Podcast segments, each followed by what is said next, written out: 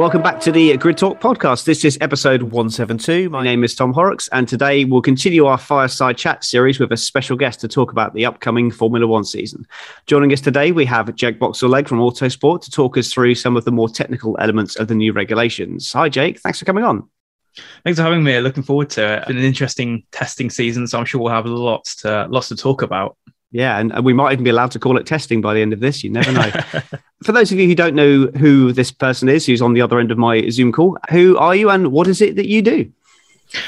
So I'm Jake, as you have so kindly uh, introduced me as. Uh, so I'm the technical editor at Autosports. I'm covering all kinds of technical things that you know that happen in Formula One and sometimes in, in other championships as well. Also, this year I'm covering uh, Formula E as the on the ground reporter as well. So I'm sort of all over lots of different different parts of motorsport. So I've, I have a lot on my plate, but it's always always really good fun. Yeah, it's, it's not fun trying to cover more than one motorsport. I've tried that before and it's, quite difficult, but I uh, can't wait to get into that.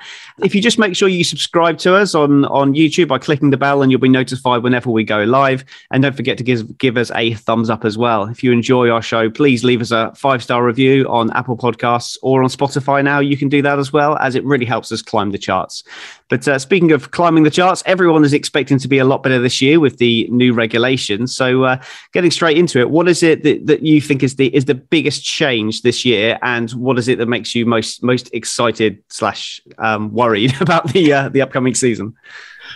I think it's the fact that everybody has had to come up with something completely different for these new 2022 regulations. Um, obviously, it's a huge change in terms of the aerodynamics, the way that everything worked before doesn't really transfer to what they do now. And it's just interesting to see how every single team has adapted to this clean sheet design, if you like. Nothing that they could use from last year can be carried over. You'd seen the cars from the last few years sort of be evolutions of each other, have the same kind of style. That's all changed now. And I think one of the biggest things that is visible on the new cars is perhaps how the front end looks now attaching to the front wing. Uh, these the, the huge variation in side pod designs, for example, as well. As for things that make me worried, is it going to be the this silver bullet for the overtaking that we want? Some one of the things we saw in testing or the shakedown, as F1 officially wants to call it, been the porpoising of the cars on the straights, which I'm sure we'll get into a little bit later as well, uh, which sort of makes me a little bit worried as well uh, for the drivers in particular. I'm quietly confident that we'll see some some really good races with these cars. I mean,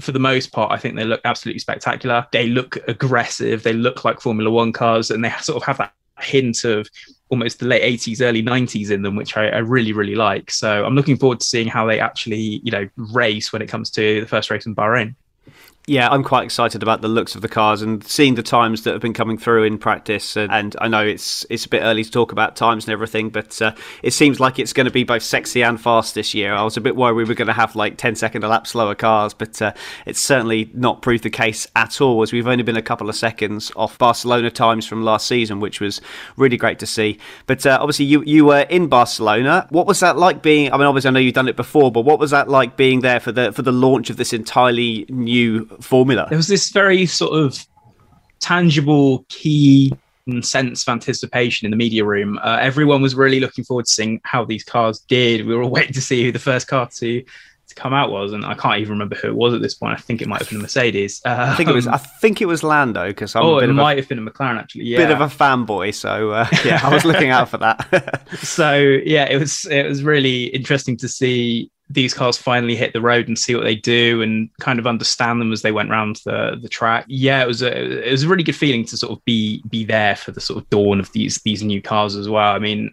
obviously having uh, you know I've done the I think the last test I did was 2020. I couldn't really do 2021 because of uh, some small global events. There, it had a different feeling to that because that sort of felt like a continuation of whatever 2019 brought. Yeah, this feels completely new. And everyone was sort of falling over themselves to see who was good, who wasn't good. Naturally, obviously, we have no idea still. I don't think we'll know until we get to Bahrain. But yeah, there was just sort of like that very keen sense of anticipation from everybody, I think. Yeah, and it's great that obviously you get to, to witness that firsthand. It's just a shame that there was there was no fans there to, to witness it with you. I know it's not exactly ever a sellout, Barcelona, but uh, especially testing. But uh, given everything that we we've we've seen last season and and the, the trajectory that Formula One's on, I think it potentially could have been a pretty decent selling test. What was what's your opinion on that? I mean, what what were the reasons as to why it was behind closed doors? There's lots of rumours about money and and and you know teams not wanting to be embarrassed. But what, what's your take on it? I'm sort of split, to be honest with you. You know, as as somebody who works at F1 sort of tangentially, I would never say testing is a particularly fantastic spectacle. It's just cars going around and around endlessly. But I, I kind of also get, you know, why you would want to be there. And every year that we go, usually there's lots of fans that have turned up, especially for the event. And there were still fans that had turned up to hang outside the gates, which you know I admire that level of sort of that dedication. At the same time, yeah, it, was at the end of the day, it was probably money. Bahrain offered a lot of money to host the official test, and this was essentially just a shakedown. I think Formula One kind of thought that it would be like the tests of old, where it's all behind closed doors and teams could just spend a lot of time troubleshooting and that kind of thing. But at the same time, you know, I, I think they were also worried that things wouldn't work out straight out of the box, and and they did. Uh, I mean, the internals of the car they're not too far removed from what we have now, so I don't think that should have ever been a worry. But yeah, I think they were just sort of worried that we fans would be sat in the grandstands waiting for one of the ten cars to pop out and, and not doing so. But that didn't prove to be the case anyway. Hmm. I mean, you talk about the internals of the car being the same. There is there is one thing that, that has changed, which is the thing that's that powering them the uh, the E10 fuel. I don't know if this kind of fits within your, your remit or your or your understanding, but it's something that I've not quite got my head around about what the difference is with this year's fuel to last year's. What what for you is, is the difference, and, and how does it affect the cars? So what you've got now in the new fuel is it's E10. The the 10 stands for 10% bioethanol. So obviously it's a step towards uh, e fuels and more sustainable fuels for the future. One of Formula One's sort of big, I guess, problems over the next 10 years is deciding, you know, what it wants to be, how it wants to be, how it wants to be propelled. Because obviously, worldwide, you have a lot of countries saying that they want to stop the sale of, of internal combustion engine powered cars, that sort of thing. And so Formula One's looking for alternatives. And it's do you go to a full electric formula? Do you sort of go with an electric power chain but have uh, a hydrogen fuel cell powering it or are you going to invest in synthetic and drop in fuels that still work with internal combustion engine but you know produce so many emissions and don't you know create so many emissions in trying to produce them so it's sort of part of that sort of shift and i think you know when we move into 2026 if it's not, you know, all bioethanol or something like that, or all sustainable fuels, um, I think Formula One will have missed a trick. But I think that's what they're they're shooting for going into the future. Yeah, absolutely. Yes, it's certainly visually. I know, obviously, the, the amount of fuel that we use getting the circus on the road is, you know, it absolutely dwarfs what we actually use for the races themselves. But certainly politically, it would look a lot better for Formula One if they were if they were using fuels that are a lot more economical, even if it if it helps with the uh, development of those fuels for for other cars. Because even if we stop selling internal combustion engine cars, it's uh, we people are still gonna, you know, they're still gonna own their, their old bangers. And I know my, my dad's got a Jag E type that he's never going to get rid of. And you know, what are you going to do with cars like that? You need something that's going to replace that fuel and without killing the planet as well. So definitely a, a, good thing for Formula One to be pushing towards. Back to you know the cars going fast, which is what we uh, we, we care about. Obviously, the, the, the lap times. You we don't really look at the lap times, but they're not too far removed from from last year. But uh, what's your opinion on how it's going to affect them at different circuits? Obviously, Barcelona very very specific type of circuit, which is very different to Bahrain and then Monaco and Monza. How do you think the cars are going to react differently on those other circuits? I think one of the things that we saw, particularly in the first sector at Bahrain, when you look at turn three, it's quite a sort of fast sweeping corner. Hmm. the cars are going to be absolutely spectacular around those corners because these new Venturi tunnels that they have uh, on the underfloor, they produce so much downforce and they're just sucking the car to the road. And it just means they can go so much quicker around these corners. And so in circuits like that, circuits like Monza, maybe even circuits like Zandvoort and a, a few others, they're going to look so, so good my worry is with this circuits like uh, Monaco and Hungary, where everything's a lot slower. So these Venturi tunnels don't have as much top speed to work. And so they're not producing anywhere near the amount of downforce. And so it's going to be a worry that it's going to look a little bit glacial from that perspective anyway. But around Barcelona, yeah, in that first sector and in perhaps around turn nine as well, they did look pretty spectacular. I didn't see too much of the on track action because I was uh, helping coordinate the Autosport Live efforts because uh, obviously nobody really had much of a way of watching testing. So it was kind of up to us to, to, to show what kind of the times were and who was doing what and that kind of thing. As you say, the times aren't too far removed. You know, we're probably a couple seconds down, but at the same time, the cars weren't really pushing either. Um, nobody was really absolutely going for it. We ended up in the 118s by the end. You know, it's about two and a half, three seconds off the ultimate lap time that that teams were doing last year on the absolute source. But again, they're not really pushing, so the time deficit isn't too much. And with development, it will only, you know, the the deficit will only shrink. Yeah, I mean, I, am not convinced they were pushing at all, given that like the the times they were putting straight out of the block, and then three days later and they weren't going that much quicker. So I, I can't see that that they that they were really going full beans at all. It's it's it's more kind of systems checks and uh, and you know un- understanding as opposed to you know chase, chasing times and everything like that. They're going to be more focused on that in Bahrain as that's where we actually start the season. But uh, if we actually go on talking about cars themselves now, we'll just kind of work through them in uh, in in championship order. I think starting with the Mercedes.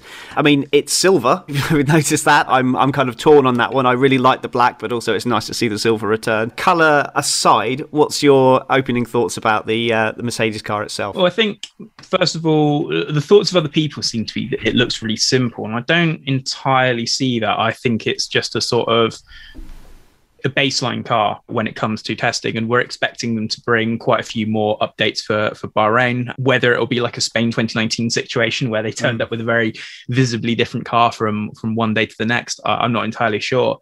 But it, it what it crucially had, especially over last year, when you look at Bahrain testing, for example, there was a very very long period of time where the Mercedes was spent spending their time, you know, in the garage trying to work on things because it was not particularly reliable what they've got this year is reliability out of the box. And on the final day, for example, Lewis Hamilton was just clocking in lap after lap on the sort of wet drying track when they'd wetted the track for uh, for wet weather testing. It just looks it looks reliable and it looks strong, and and I guess that's everything we kind of expect from Mercedes. And yeah, I think aerodynamically we'll see some updates and we'll see the car become a little bit more complex, but what it does have, it's got some sort of really sort of interesting little design uh, solutions to the new cars. It looks like a very, very strong contender. So yeah, I think I'm sort of quietly impressed with what they've been able to do. I think we'll definitely see more from them in the next couple of weeks.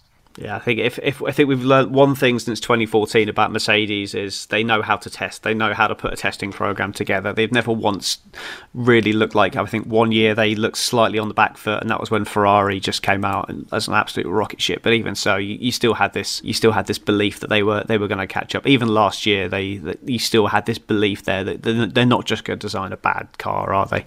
But uh, yeah, I think probably a, a, almost a B spec car will be will be following in uh, in the the first official test, definitely. But Red Bull, they seem to have completely changed their car from the the pictures they launched within the two weeks later to then to the, to the testing. Totally different car design. I've not seen much of this myself. I've not seen a lot of pictures on track, but the first thing I noticed was the hugely aggressive side pods that uh, just seemed like you could put your dinner on those things. what stood out for you with the Red Bull? Well, first of all, I'll say that I was quite furious about that launch because. Uh, to promise an RB18 and then basically just paint the F1 show car and you go, here it is. yeah. It's, it's, kind of it's very very cheeky, and I, I, wasn't a massive fan of that. But then when we did, did see the car, yeah, as you say, the side pods, pods were, were hugely aggressive. There was this massive undercut uh, around the sort of front inlet, if you like, and this just is all part of the solution on how to get this new floor design to work best. And everybody's doing a lot of weird and crazy things with their side pods to move the cooling around create the sort of space underneath the floor to you know try and derive more downforce.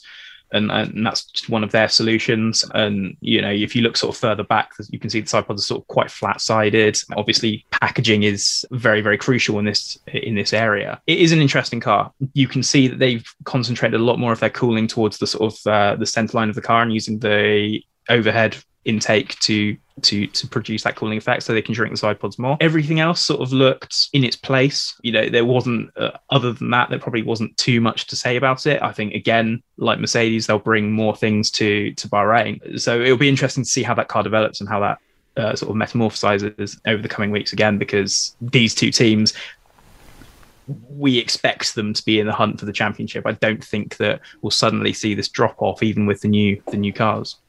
Yeah, I was, I was, uh, I wasn't surprised that Red Bull put out such a, a, pitiful attempt at saying it was a launch. It was a bit of, in my opinion, a bit of an insult to the intelligence of the uh, of the uh, viewers to say yes, this is our car when when clearly it, wasn't, and such a rapid redesign in two weeks, just yeah, a bit of a bit of a kick in the teeth to the hardcore fans, I think. But um, but yeah, it's uh, I was, uh, I don't know how you feel about this, but my opinion of Bull, I actually predicted them to finish third or fourth in the championship this year because of my opinion, they always tend to start slowly, and they it just seemed like they were putting much more into last season than Mercedes were. And Mercedes were, you know, given that they put hardly any updates into their previous year's car, into their 2021 car, because the 2020 car was so strong, and then to switch off development so early to this car, they surely they must have absolutely mastered the regulations because a team like Mercedes spending that much time on a car, surely they're going to have an absolute world beater. So yes, so I, I just fully expect the the Mercedes the Mercedes to uh, to have brought an absolute world beater to the to the season this year. But uh, it seems like Red Bull and Ferrari and McLaren indeed do seem to be a lot closer than, than I was expecting anyway. But you know what do I know? I'm I'm not exactly an expert in the field. But uh, one thing that I I did. I looks like I did predict right is that Ferrari would their trajectory would continue, and they do seem to be onto a, a bit of a winner at the moment. What's what's your opinion on on Ferrari? It seems to be very very different to everything else that's come out. In terms of aesthetics, I really really like it. I think it. Mm it looks like a 90s Ferrari. It looks mm. there's so many sort of like little design elements that just look fantastic, and the livery as well. The the black wings, for example, again 90s. It's fantastic. I really really like it. The striking thing is these massive side pods with the big divot in the in the top, and that's a solution that we've not really seen. Uh, probably we weren't really expecting and again, this is a situation of how they're packaging their their cooling solutions. And we saw this was particularly with Alpine last year, that big engine cover, because they were concentrating all the cooling elements in the center. And we've seen teams like in Red Bull and, and Williams as well do do that so they can shrink the side pods. Ferrari's gone completely the other direction. They've gone for these big side pods with a very, very small overhead cooling inlet or and intake inlet so that they can focus their cooling on the side pods. And so you've got these massive fins or gills or whatever you want to call them in the bodywork. And so they can make the very rear end very, very tight. And so they can open up uh, all of the bodywork at the rear. So there's some really interesting elements at play with this Ferrari, and the the front end is really interesting as well. Um, if you look at the nose cone, for example, the very very front part of that, the tip, the the wing attaches to, that's completely interchangeable as well. It's like a modular design. So they focused all the crash tests on the bit that attaches to the chassis. And then the very, very tip of that, they can swap it out and change it if they, they need to uh, relatively quickly, rather than you know having to lug a big bunch of wings around uh, every every race weekend. So yeah, it's it's a really really interesting design, and it's gone really well. It's the the car that produced the most laps in testing as well. Charles Leclerc and Carlos Sainz looked, you know, metronomic out there, just putting mileage on the car, and it's it seems to be in working order. We don't know, and the drivers have said that they don't know how good it is at this point, but it must be quite good because uh, it's it's relatively consistent, and, and that's what the drivers need. Yeah, it's uh, there's certain elements of, of the car that, that reminded me of the uh, of the sort of the 2010 11 time ish McLaren where they had the, the L shaped side pods there, but that was sort of a sl- slightly different design there, but very uh, kind of the last time I remember seeing side pods quite so quite so sculpted to, to fit the car, and yeah, with the the driver lineup definitely two incredibly strong drivers. The car looks strong. It, it looks like it's going to be a, a, good season for Ferrari. But uh, you know they they have won the uh, the testing championship on numerous occasions, and as yet in the last uh, decade and a half they haven't won a championship. So that, let's wait and see. Hopefully it's uh, brighter brighter times ahead for for Ferrari. But uh, moving on to McLaren the most common thing I'm hearing about this car is the whole push rod in the front and uh, sorry, pull rod in the front, push rod in the rear. I have absolutely no idea what that means. I mean, obviously I know what it physically means, but what that means for the car itself, I have no idea. But I mean, is it all about the suspension for the McLaren, or is there any other much more subtle things that we should be looking at? I think the suspension is is a bit of a small thing, really. When you consider suspension packages today, everything works pretty much very, very similar from one car to the other. It's just about how you package it from an aerodynamic standpoint. And going for the push rod at the rear, what this means is you've got the attachment point to the wheels at the very bottom. And then you're creating your tracking through the push rod. And then that rocker is being mounted to the, the top of the gearbox to then interact with the, the shocks and dampers, uh, or the springs and dampers rather.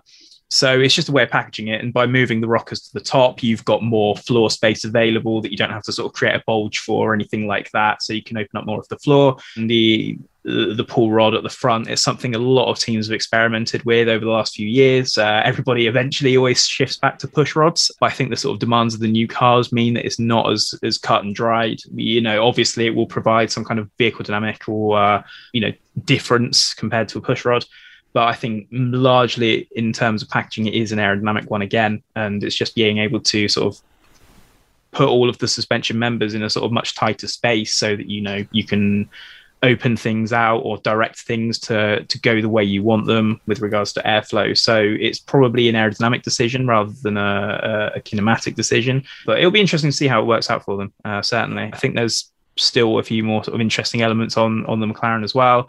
Uh, I know that the paint job has been divisive. I really like it, but I know that there are a lot of people who don't.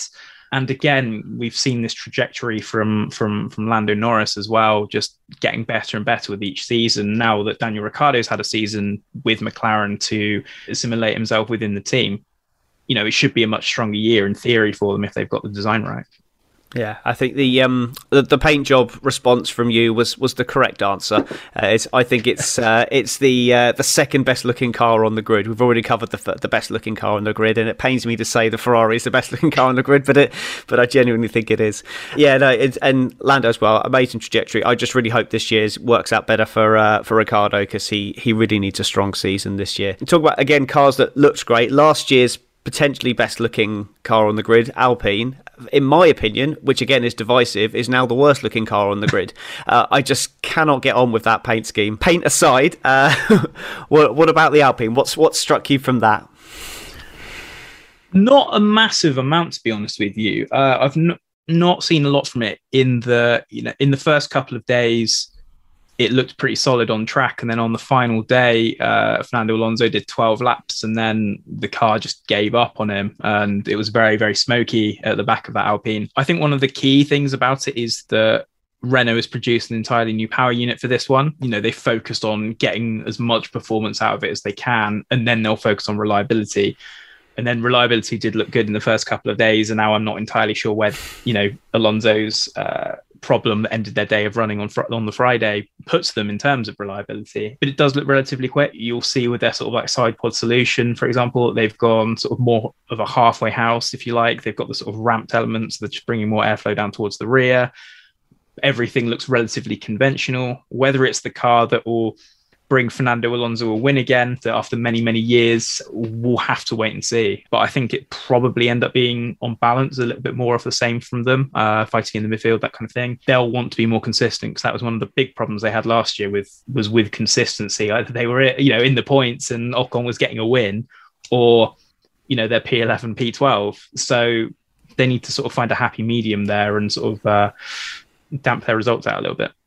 Yeah, well, Bottas is going to be a bit further back, so he's not going to be able to uh, gift them a win this time. He's going to be taken out the back of the field instead of the front of the field this time. But uh, yeah, no, it's it's one of those cars I just not really see an awful lot of. Obviously, it's not been on track a lot either. I heard people saying that it was it was audibly much quieter than the other cars, but that might have just been the uh, the Renault power unit. But we've obviously got nothing to compare it with. I heard rumours towards the end of last year and the start, you know, on the run into this year that that Alpine were the team that had found that that golden bullet to to propel them up the order. And uh, I was kind of expecting to see Fernando Alonso coming out, swinging and, and absolutely loving life, but that just hasn't transpired at all yet. So uh, I'm, I'm hoping that they they uh, they certainly do have a uh, a bit more of a consistent season and, and can fight up there with, with the big boys. But honestly, I just I just have no faith in the Renault organisation and their ability to put put a winning program together anymore. It's just it just seems too top heavy in politics and too many people, uh, too many cooks spoiling the broth. Personally, for me, but again, what what do I know? Absolutely nothing.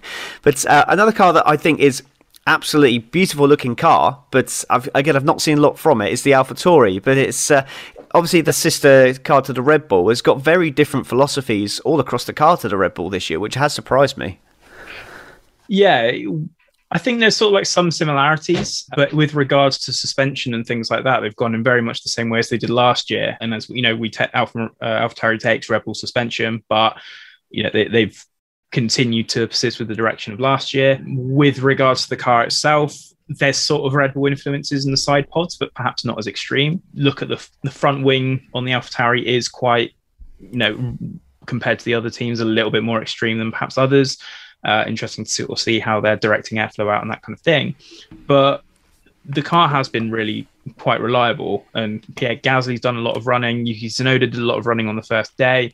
Unfortunately, Tsunoda couldn't do any laps on Friday because Gasly crashed at turn five and they weren't able to get the car sort of ready and up and running again, which is a bit of a shame. It would have put a bit of a dent in their testing program. But I think, again, this is a team that does uh, quite a lot with a little. They've really streamlined their organization in the last couple of years. You know, they've, they've gone, why, why are we building suspension components and gearboxes and that kind of thing when we can just buy them in from up the road and free up our resources for other things?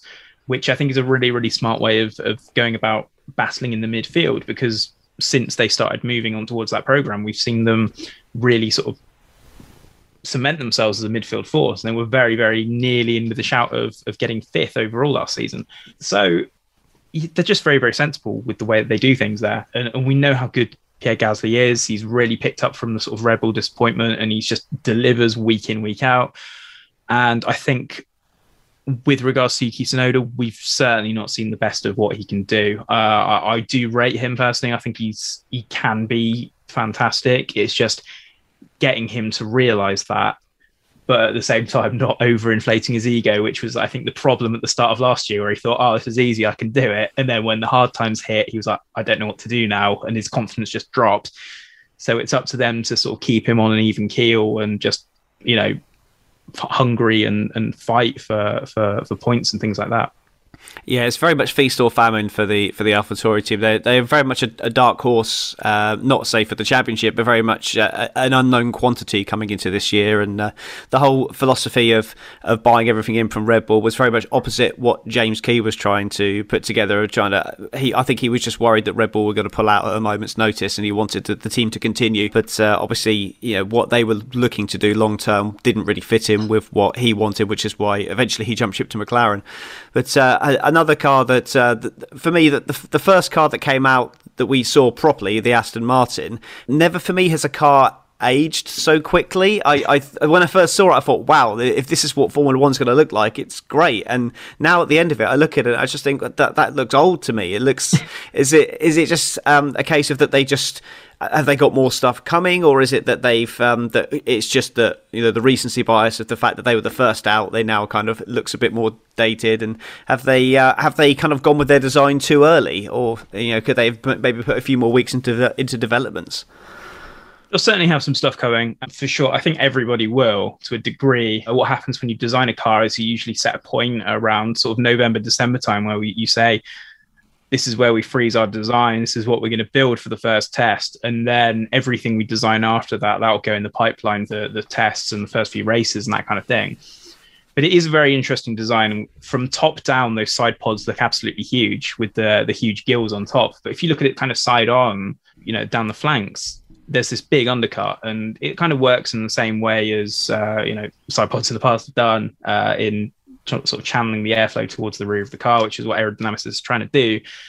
But they've also sort of matched that with this very, very high nose in comparison to the rest of the other cars as well. And that's sort of something that they've plowed their own furrow on. I think no one else has sort of really gone for that. They've also sort of gone for like the little spoon shaped front wings and Aston Martin's gone in a different direction. Obviously, I think one of the other sort of pertinent parts of the team is the the, the changes at the top as well. Obviously, Otmar Szafnauer has gone, and uh, Mike Krack has come in from the BMW sports car project. I think they were trying to replicate the signing of Andreas Seidl and what he's done for McLaren mm. in rebirthing the team. They wanted somebody with a little bit of outside knowledge that can come in and sort of whip the team into shape. this was a team that historically has again done a lot with a little, and now they've got this uh, money from from Lawrence Stroll and Aston Martin. It's like, do they know what to do with it? Mm. Do they hmm. know how to spend it efficiently? And that's something that they need to come to terms with. Uh, I I do like the car. I think it looks really interesting. Um, yeah. Whether it's quick, I don't know. And again, it was a it was another car that ran quite reliably, and then uh, Sebastian Vettel had a blowout on the final day, and that kind of uh, put a spanner in the works a little bit for them. Yeah, I, I, think they'll be just fine. I, I don't think they're going to be pushing top four, but I, I think they'll be. Uh, I, think they'll be okay. Uh, I think there's there's there's too many good people there, and they've put too much into this car for it to be an absolute dog. So I, I think it's uh, I, th- I, think, yeah, I think it'll be fine.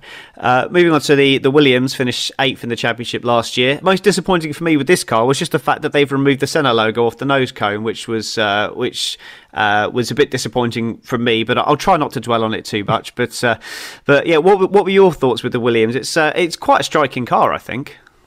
Yeah, it is. When I first saw it, there were two things that jumped out at me. First of all, paint scheme. It looks like a NIO from Formula E. Mm-hmm. And uh, secondly, it was the nose, which looks incredibly similar to the uh, FW13 from uh, 1989 slash 1990. Mm-hmm. it looks very, it looks like a massive throwback, which I like. And then you look at the side pods, and it's sort of gone in a very similar fashion to the Mercedes, sort of like a relatively open sort of front part, and then just really tucks in behind that. I really, really hope that Williams has, is able to continue on this upward trajectory now because last year when you consider that that car that they had was supposed to be well, well, it was obviously a development of the FW43 2020, which was a development of the god awful car from 2019. When you hmm. consider mm. that they were getting points with it on a regular, well, not a regular basis, but they were getting points with it, that's such a good turnaround. And now that they've got all the what is seemingly the right people in charge, hopefully, you know, they're on the the right step and Alex Albon as well coming in for George Russell. I think you know you lose George Russell and it's it's a big loss. But I think in terms of like for like replacements, I think Albon's probably the best that they'll get. I think you know he's very very underrated. I think his reputation took a little bit of a battering with with Red Bull. But when you look at Sergio Perez, for example, and we know how good he is. Relative to Max Verstappen, is he doing any better? Not a huge, maybe like a tenth by a tenth a lap, but not a massive turnaround. So I think they've got a very, very good driver. Yeah, I mean, I think this all stems back to when Gasly uh, effectively blew his blew his chance, and uh, I think he probably has to take some responsibility for how that, that went down. But uh, he they, he was a built-in perfect number two for Max Verstappen, and it just didn't work out for whatever reason. And Red Bull have never really found a solution to that. And I still don't think that Perez is the, the absolute solution, or he certainly hasn't proved it. But maybe with this, this new car, he, he may well do. Uh, I think for me, Williams' biggest problem is that they don't have George Russell anymore, and it really is a it's it's an important season for Latifi because was Russell that good, or you know, is Latifi purely a pay driver? I guess we'll, we'll, find out because Albon's no slouch, as you say. I think probably if they can maintain eighth place, then they they'll probably they'll probably be happy with that. But as long as they're in the fight and they're not adrift like they were last last season. Moving on to the Alfa Romeo, ninth ninth place last season. Very very secretive of their car. You know, the camo livery, which was uh, which looked great, but we never saw the car, so they were like being doubly careful to make sure no one saw what they were doing. So. Uh, yeah, uh, from what you can tell from the car, from what you've seen of it, what's your thoughts? Been a difficult Barcelona for Alfa Romeo. They had a good period on the second day where Guan, newcomer Guan Yu Zhou was able to get quite a few laps in, but laps have been at a premium every time. You know, Valtteri Bottas got in the car, things just kind of seemed to go wrong for him. You know, I think maybe the best he got in the day was like 20 laps or something like that. Classic um, Bottas. Yeah, it's, it's been a difficult time. I I'm intrigued by the car. It's very, again, they've they've they've really sort of gone with their own direction. One of the things they've done over the off season is reduce their technical partnership with Ferrari so that they can go their own way with regards to gearbox and suspension design at the rear. And then, like uh, Aston Martin, they've got these, you know, these big old side pods with a big old undercut and then if you look at the sort of front end as well, it looks incredibly complex, the front wing. So I'm just intrigued to see when that car is turning in laps on a consistent basis, how good it's going to be. With Bottas, what they do have is a driver who is going to be a very good benchmark of where the car is. You know, in terms in pace terms, um, if a car is capable of sixth place, he'll you know he'll put it in sixth place. So that's someone dependable that Alfa has. And then for for Guan Yu Zhou, uh, coming in now. Bottas is a fantastic benchmark for him. Obviously, he's got getting a little bit of flack for bringing all of this money from China and that sort of thing. But I think he's a very solid driver and he'll do a good job. He's not going to embarrass himself, which I think is the absolute key thing. So I'm looking forward to seeing this car run properly and see how good it is when it does. Otherwise, it might be a difficult year again, and we'll have to wait and see on that one. Yeah, I've I've got high hopes for, for Alfa Romeo. Regular listeners to uh, to Grid Talk will, will know of my absolute um, just complete vanillaness towards the Alfa Romeo operation over the last few years, and I would always get Alfa Romeo to talk about in the race reviews, and it was always just like, ugh where do I start? But uh, no, I'm quite excited about Alfa Romeo this year because two new drivers, new, uh, just a whole kind of new, t- not a new team as such, but a, a whole kind of new uh, ethos and way to go racing. And I'm looking forward to seeing how that pans out. And the car looks good as well. Uh, best looking Alfa Romeo since they've come back into the sport for me. But uh, just just as long as they just have a purpose for me and, and a, and a reason to go racing, then then I'm happy. But they just haven't had that for a few years. So and a team that's very lucky to even still be on the grid. It seems at the moment with all the problems that they've had in in Haas. I think the biggest thing for me this year for them, politics aside, is the the extra help they're getting from Ferrari, and uh, they've they've really got some good people in the right places there. And given that they completely sacked off last year, I think the signs are good for for Haas if they can keep the thing going. Um, what, what what's your thoughts? I think I agree with that. To be honest with you, um, if you look at the car's sort of details, it's very well developed at the moment. Obviously, as you say, they put all of their eggs into this basket. And so they've had more time than everyone else with sort of a full development force working on it. And so, yeah, little details around the front end, that kind of thing. Really interesting to see them in comparison to other teams. They've gone for sort of like similar side pods to Ferrari, and you can see that influence in the design. Uh, as, as you say, they've got a, a hub at Maranello explicitly for Haas, which is being led by Simone Resta, who's a former uh, Alfa Romeo and Ferrari designer. So they've got, as you say, all the right people in place. It is just, again, a matter of reliability. Mazepin had a fuel pump uh, problem on one day. Mick Schumacher has an issue with the floor and some sensor issues on another day.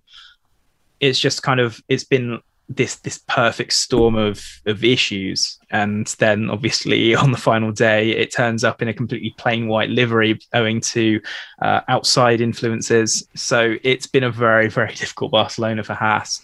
It's unclear where they go forward from here uh, especially with regards to drivers. Is mazepin going to be in that car in bahrain? We don't know. Uh, the talk the suggestion is that he won't but we don't know that for sure at the moment. So it's a team we'll have to keep our eye on for sure. Yeah, at the time of recording this, we are recording this on, on Wednesday, the third of March. So this that, that may well we may well have a bit more clarity by the time this actually airs, which will be on the eve of uh, of testing for us next week. But uh, yeah, it's it may well be Oscar Piastri in that car. Who knows? We can only hope. But yeah, I do I do feel sorry for how things have kind of panned out. Also, just more for my predictions in that I said that Mazepin would be scoring regular, regular points this year. So uh, just for for that alone, I'm disappointed. But uh, it's it's never nice to see someone have have have a drive taken away from them for financial reasons, and but equally he's let's be honest, he's there for financial reasons. So you live by the sword, you die by the sword. If uh, if he was there, if he was there purely on hired basis, then we would obviously feel a bit more sorry for him. People like um, Danny Kvyat or Irina Sidorkova, who are not look looking like they might not be able to ply their trade purely because they where they were born just doesn't quite sit right with me. But I completely understand why this is uh, this this is happening. And uh, but if we move on to slightly more more happier thoughts and staying away from the uh, from the, the global atrocities that are happening. We look forward to, to the season. It's, it's looking like it's it's panning out to be another good season. Probably never going to match 2021, but you know, in my opinion, that was the greatest season in Formula One history. I will fight anyone who tries to tell me otherwise. Uh, despite the driver of me backing for the win, didn't get it. But uh, hey ho, that's that's not you know you can't win all, you can't win them all. But uh, predictions wise, uh, just a bit of fun, really. If we look at the um, top four drivers, top four constructors for, for the season, what's your opinion on, on where they're going, where they're going to end up come the end of the season in Abu Dhabi? The issue here is you've picked the world's biggest fence sitter to to come off his perch and make a choice. Um, and I'm going to make you give me a, an ironclad top four for both okay. drivers and constructors. Okay. Um, gosh, it's difficult, isn't it? Honestly, I've not really thought about it because I'm I'm so sort of lost in the world of ah, we don't know what they're doing. It's hard mm. hard to make a choice. Oh, I don't. Something inside me is sort of saying that Verstappen won't win it a second time around, which I'm saying now it's going to come back to bite me. oh god. Oh, sorry. I'm going to say George Russell for the title. Uh, wow! Wow! Excellent. why not? You heard it here first. Uh, and then yeah, I think yeah, if the Mercedes is good and Russell knocks out the park first try, uh, yeah, why not? But honestly, on, on a serious note, I think probably we're looking at Hamilton's eighth title. I, I see Mercedes, you know, having a, a much better car uh, when it comes to Bahrain, and you know, it's reliable. Uh, it should be quick. He's looked like he's just kind of kicked on, and I think the sort of the pain of losing the title last time round that's going to fuel him a lot as well. Who knows how many years he's got left? Maybe two or three at max. Yeah, I think Hamilton for an eighth title, probably okay. Verstappen second, Russell third, and I'm going to say Carlos Sainz fourth. Excellent. Um, if the Ferrari is everything it promises to be, mm. I think he might beat Leclerc.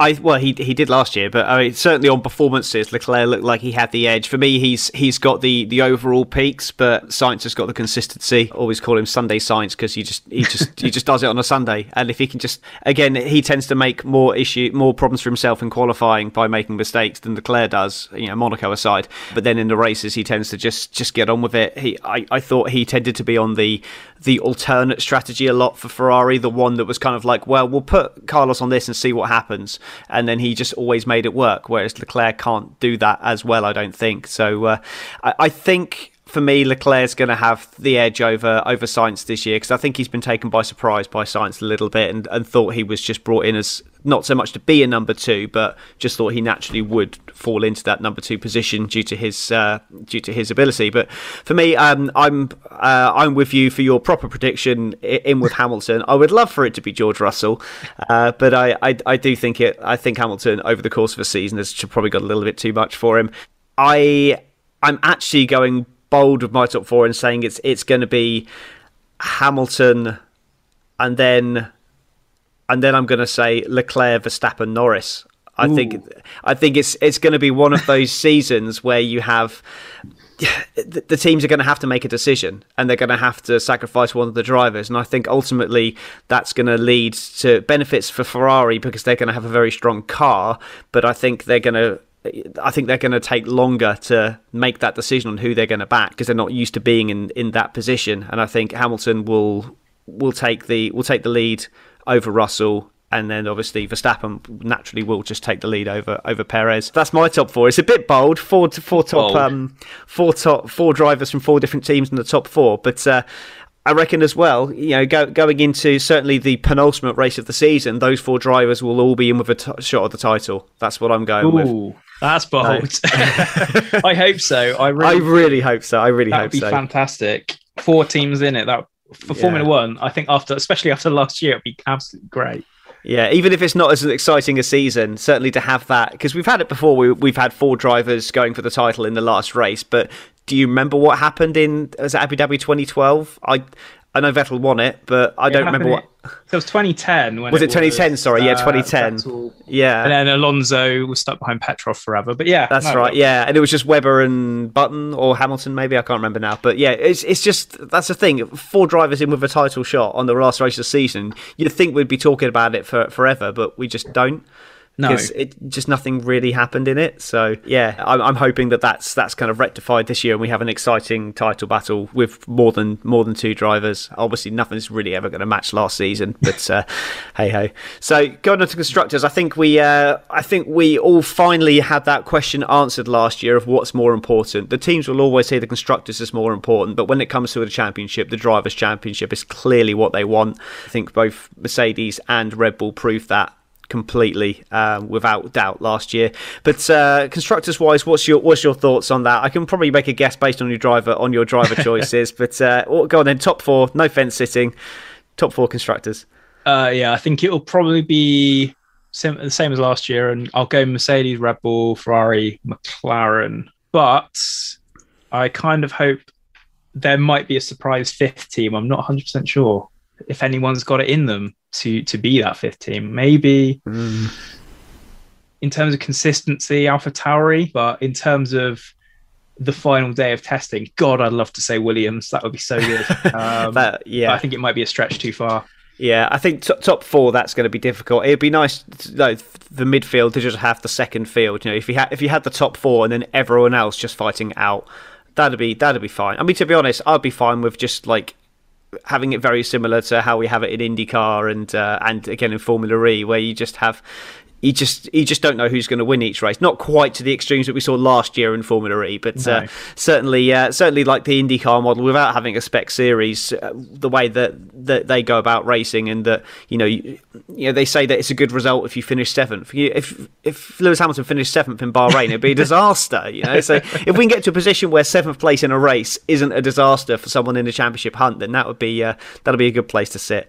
Um, I'm going to go bold again on this and say that Ferrari win the constructors championship Championship, uh, and then it would be Mercedes, Mercedes second, uh, and yeah, I think as much as I wanted to be a good season, Ricciardo, I think it's going to be Red Bull third, McLaren fourth, but uh, uh and that's mostly going to be down to Ricciardo. and then extra prediction on top of that, we then have Pato O'Ward in there for the following season. But that, that does that does get very uh, very convoluted, and a lot of things have got to happen before that happens. It was certainly would be fun. I don't I don't necessarily think it'd happen, but I think for Formula One it'd be an interesting interesting thing. So moving on then to uh, one last point then. So who's going to win Bahrain? Oh god, who's going to be quick, quickest? Or certainly quickest in Bahrain. I'll, I'll let you. Uh, I'll let you off to say who's going to who's going to win. who's going to be the quick? Who's going to be the team to beat in Bahrain? Um, I'm going to sort of bring this back to 2019, where Charles Leclerc was very very close to winning before everything kind of went wrong and he lost power, and he still finished third. So I'm mm. going to say I might say Leclerc. Uh, okay. Uh, if the Ferrari's good. Yeah, I, th- I, think I think Mercedes will be quickest. Whether they win or not, it's um, who knows. But uh, yeah, I think I think they'll be the quickest. Have you got any other bold predictions? Any surprise winners or or podiums or anything like that you want to throw in just for just for good measure? Uh, I think we'll see a Williams on the podium again this year. This time on merit rather than. That'd, uh, that'd be nice. The race is cancelled after two laps because it's too wet. Gosh, I think Haas points. I think we'll. Uh. I think on balance we'll end up seeing Pietro Fittipaldi in the other car yeah. Uh, which is probably uh, a less inspiring choice than Piastri, but um, yeah, he's there. And it'll be a very sort of tran- uh, a weird transition, but yeah, I think Haas will probably be back on the, the point scorers again. Everyone will score points, well, all teams. Sorry. Any bold, massively bold predictions? Lance Stroll to win a race. I can actually see that happening. I can see that happening. He's he's a he's a solid driver. He's a solid driver now, but he's had so he's well, six years to learn his trade. So he's uh, put him in a winning car. It's it's where it's where these these people that yeah they come through the racing formulas. They they they try their you know they they apply their trade, learning how to win races. Everyone who's in Formula One knows how to win a race, Ocon winning in Hungary was probably one of the easiest races he had that season because the seas parted and then he all he had to do was do what he can do best, drive fast in a you know with without having to fight anyone and obviously just having to keep Vettel behind him. So probably one of the easier races. So certainly if he's got a car where he he can get into that position to win a race, then I have no doubt he will close that out, provided he's not put under undue pressure. You know, nothing like that when to come in for intermediates and or oh, anything oh, like that, or or you know having having a car chasing him down on uh, on much much uh, younger tyres, for example. If it's just a case of he ends up in the lead, then I've no doubt that Lance Stroll could close out a race win, but because he's definitely got got that much talent to be able to do that. Just going back slightly to the the question mark of the other Haas drive, you'd be a good person to yeah. ask this given your Formula E connections. Another name banded around is Antonio Giovinazzi what are your thoughts on that? How airtight is that is that deal? Because I know it's not started too well for him. There is one thing about Dragon, which is it keeps its drivers under lock and key. And I believe that its other driver, Sergio Sette tried to find a way out of the team because it's not been particularly strong. Uh, there's been a mm-hmm. huge turnover in sort of backroom staff, but you know he couldn't find a way out because you know Jay Penske owns his soul basically. So I think for Giovinazzi, it, again, it depends on how tight that contract is, and I can imagine it is probably quite tight um, because Dragon perhaps foresaw, you know, if he didn't like it after a couple of races, then he'd be, be on his way. So it depends how much they can get for him. Uh, it also depends how much influence Ferrari has in this as well. If they mm. can, if they have him on a leash, that they can just sort of pull him away and, and pop him in the Haas. He'd be a strong option, a solid option, certainly. You know, he didn't impress massively at Alfa Romeo, but he did have good days. And I think, you know, if you want someone that's a bit plug in and play, then he'd be a very, very good option. But yeah, it totally depends on whether Dragon would be willing to let him go and whether they'd be able to find a, a replacement in time. Um, especially because the next race coming up is Rome. Would Antonio mm. want to miss his home round? I don't know. Uh, we'll have to see. I think given the start that he's made, and then he offered a Formula One seat in a much more competitive Haas, I think he would yeah. rip your arm off personally. It's, it's, uh, but uh, but yeah, if we will move on to uh, do a little bit of Formula E chat, if that's okay with you, because obviously you say you're you're the on the ground reporter for Formula E this year. Uh, what what does that involve, uh, and what's it like having to balance between two complete formulas like this? Uh, so generally that is going to all the races asking the drivers annoying questions, um, reporting on all the races, uh, being in the paddock, and yeah, sniffing out news essentially. So that's sort of like the general bread and butter. So you're like the, the Ted Kravitz of Formula E, is that correct? Or that... with with with less sandals, certainly. Um, I don't wear shorts in the paddock either. Oh, okay. um, but yeah, it's just trying to yeah, produce all of the content for for Autosport and Motorsport.com, features as well. Um, so basically, sort of it's basically my wheelhouse really with balancing both of it it is tough i do a little bit less formula one stuff now just sort of focused on the technical bits and pieces obviously we've not really had a crossover in weekends yet but we'll see i think it'll be the australian grand prix where it will be where I, ha- I get to miss out on getting up at one in the morning for FP1, which I'm very happy about. um, but it's quite a lot of work, but at the same time, it gets me out of the house. And uh, mm it's it's good fun. It's a completely different paddock Formula E. It's a lot more similar to Formula Two or Formula Three. Hmm. Um, mm.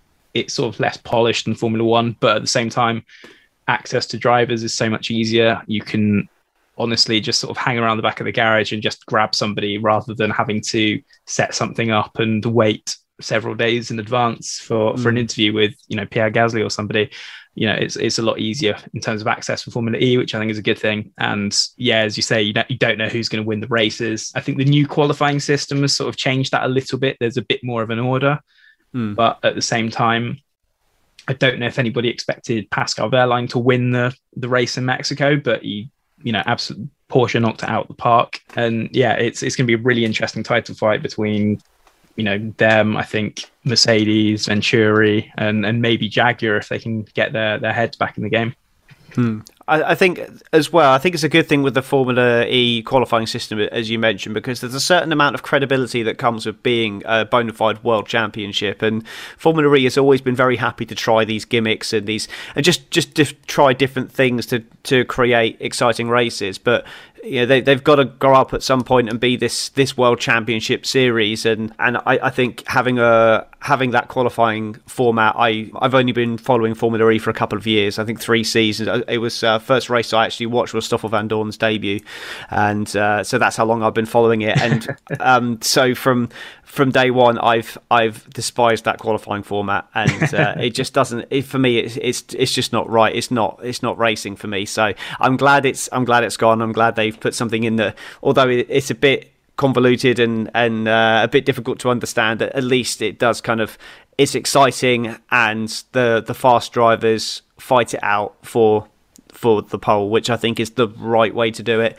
Um, you can tell by my comments here that I'm not a fan of reverse grid races or anything like that. So no. um, that's uh, it, it's it's you know it's fun in Formula Two. But uh, I think it gives away too many points for me. Um, but uh, anyway, this is not about Formula Two; This is about Formula E. But uh, so you're um, um, what would you say? Obviously, I've, I've touched on now about the, the gimmicks and the excitement of everything of Formula E. What what would you say then are, are the, the pros and cons of, of each series? Because we all, you know, everyone talks about Formula One. We all know it's not perfect, and Formula E perhaps unfairly does get a bit of a a bit of a bad rap. And I, I do think Formula E is a lot better than a lot of people give it credit for. So, what's your opinion on that? What's the pros and cons of each series? I think the big pros in Formula E, from from my personal perspective, is kind of access, but also knowing that you're going to get a, a good race. And even if you come into it out completely out of context, you know that you're going to see overtakes, you're going to see a little bit of sort of that rubbings racing mentality. You kind of know that you're going to get that. I think the cons are when it's so geared towards a sort of energy management series that you see these sort of lulls in the mid period of the race where people are energy saving towards something towards the end. And that can sometimes work in some drivers' favors and sometimes it, it doesn't. Uh, we saw in Mexico, for example, that Porsche did quite a lot of heavy energy saving at the start of the race, which was kind of exciting because, you know, I guess they were. It wasn't exciting for them because they were being overtaken, but they knew they had something in in hand for later, and they pushed the race sort of lap past what everyone else was expecting, and then everyone was having these problems and falling back.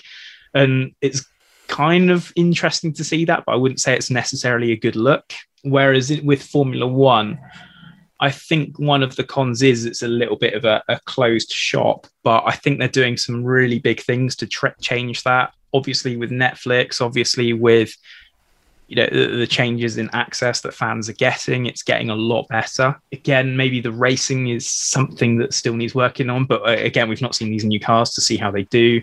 But i think you know the big pro of formula one is it is formula one. It's such a, a massive massive global entity and it's got so much draw and it's got so much of a pull.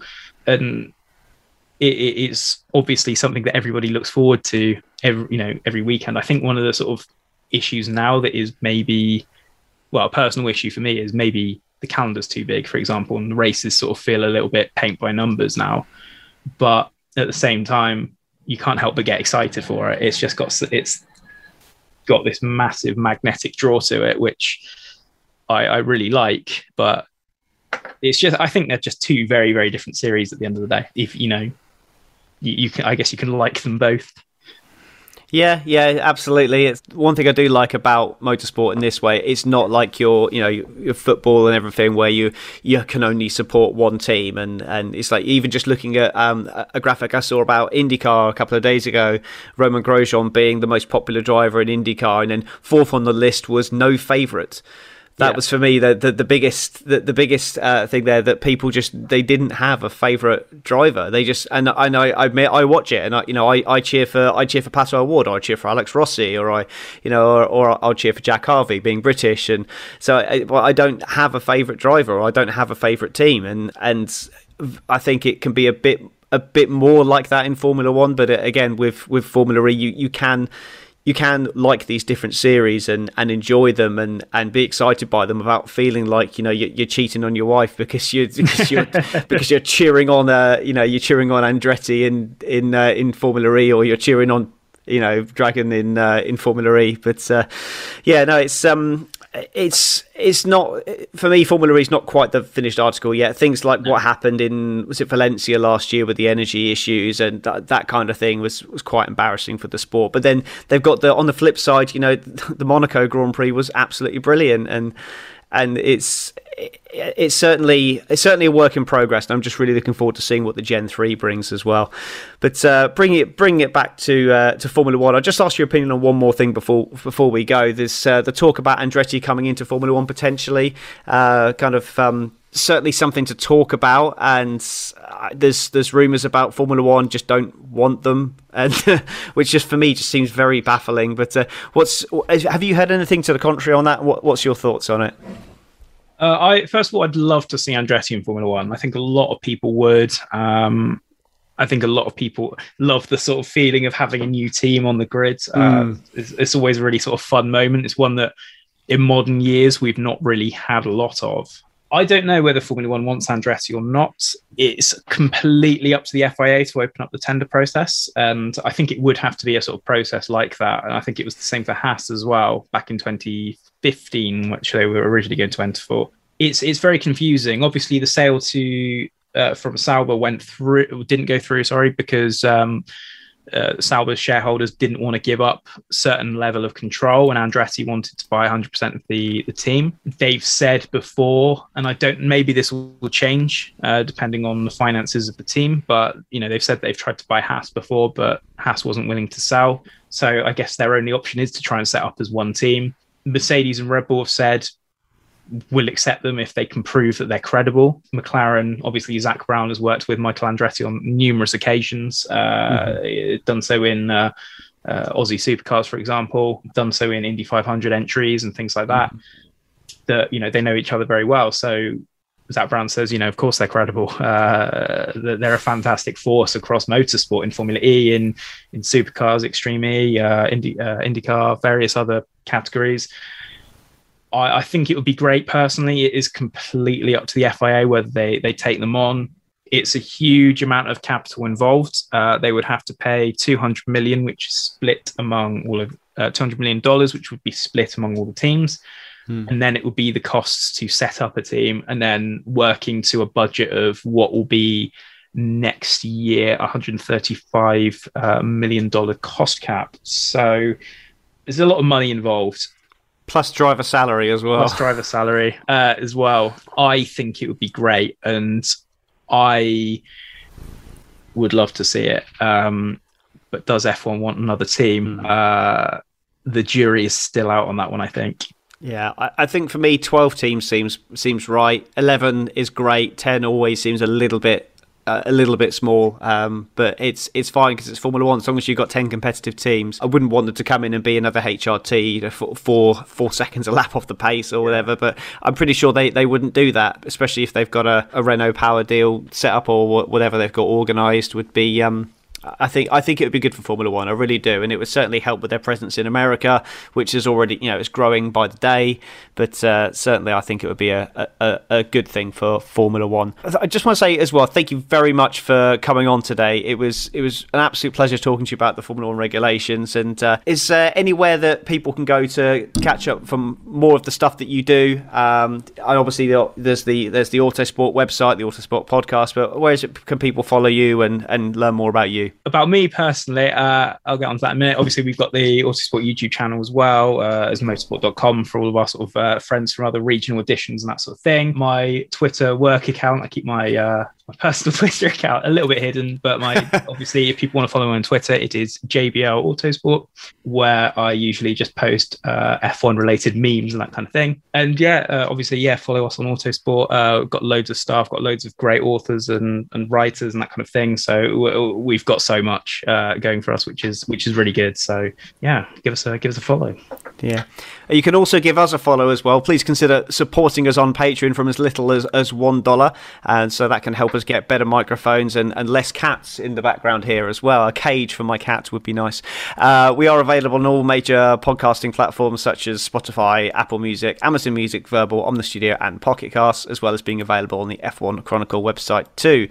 All our shows for our reviews go out live, and anything with uh, that requires reaction to to events goes out live. And we also have our post show live chat for any questions. If you want to join us on that, just search for F1 Chronicle on YouTube, and don't forget to subscribe and hit the bell so you know when we're live. We will be back soon for more Formula One Grid Talk. Thank you very much for watching. Goodbye.